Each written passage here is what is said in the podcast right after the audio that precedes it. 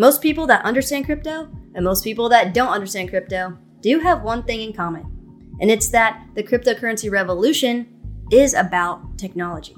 Hello, I'm Crypto Casey, and in this video, we are going to talk about why the crypto revolution is not about tech, why people are under the misconception that the crypto revolution is about tech, and what the crypto revolution is actually all about. This content was inspired by yet another amazing tweet thread by macroeconomist Natasha Che. So make sure you swing through and give her Twitter account a follow after this video. Awesome. Let's explore what the global cryptocurrency revolution is actually all about and how understanding this concept will help us make better long term investment decisions throughout 2022 and beyond.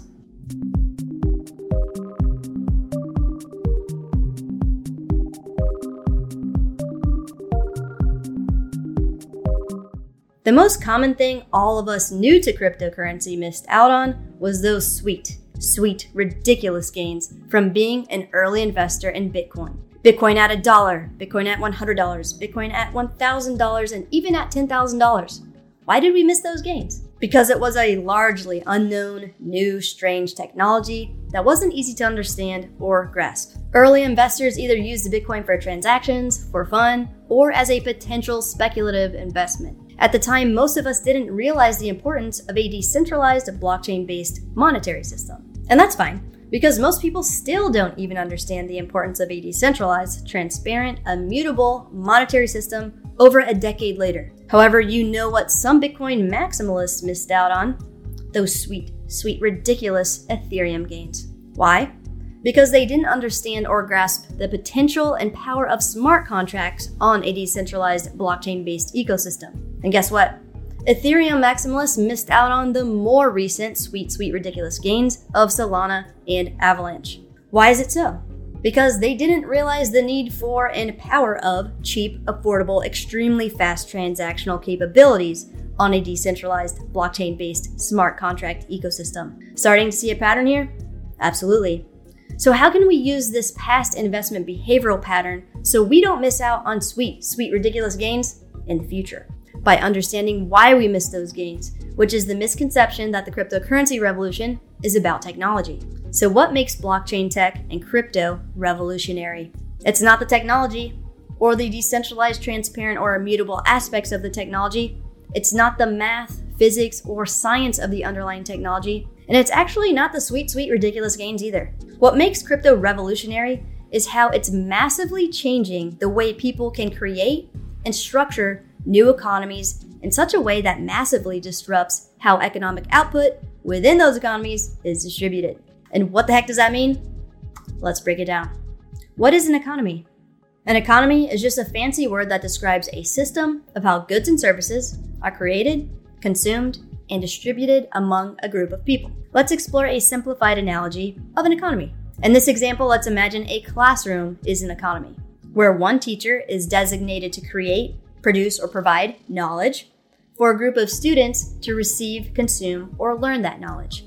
In order to convert that knowledge into grades for moving up in the classroom economy, example, and ultimately converting that knowledge into the creation of new goods and services that will be consumed and distributed in society. So, in a sense, schools have their own economies, cities have their own economies, states and regions have their own economies, countries have their own economies, industries have their own economies, and cryptocurrency ecosystems like Ethereum, Solana, and Avalanche now have their own economies. The negative aspect of the creation, organization, and structure of economies we are a part of now is that we don't have any control over how it's created, organized, or structured, and how goods and services are distributed. For example, in the United States, we don't decide how much taxes we have to pay to the government from income we receive by creating, producing, and consuming goods and services. We don't get to decide who and what entity receives welfare from the taxes we pay to the government. We don't get to decide who gets stimulus checks or what companies get bailed out with our taxes. We don't get to decide who qualifies to receive capital to build new businesses or produce new goods and services in the economy.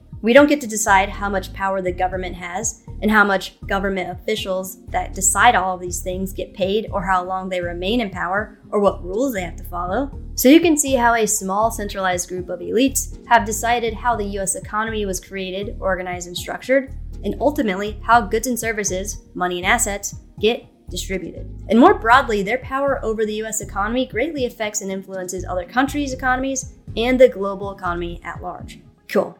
So now that we understand what an economy is and how only a small centralized group of people get to decide how they are organized on behalf of the entire world, let's think back to blockchain tech and crypto. What makes blockchain technology and crypto revolutionary is not the technology itself, it's how the technology is allowing a massive paradigm shift in how we can all create, organize, and structure our own economies, where we can also decide how goods and services produced within them are distributed to other people and entities. Amazing. So, how can we use this knowledge and apply these concepts to our investment practices to decrease our chances of missing out on the latest and greatest sweet, sweet, ridiculous gains ahead? Well, we need to understand and embrace the fact that the value of any cryptocurrency project will be proportional to how much and to what extent it helps facilitate this massive paradigm shift of allowing us as a society to organize our own economies and distribute value. And just to put into perspective how revolutionary this concept is, the last major breakthrough in how value was distributed within an economy was in the 17th century when Dutch East India Company designed and launched the first publicly owned entity. For the first time in human history, this allowed a massive amount of people to access a larger piece of the economic pie.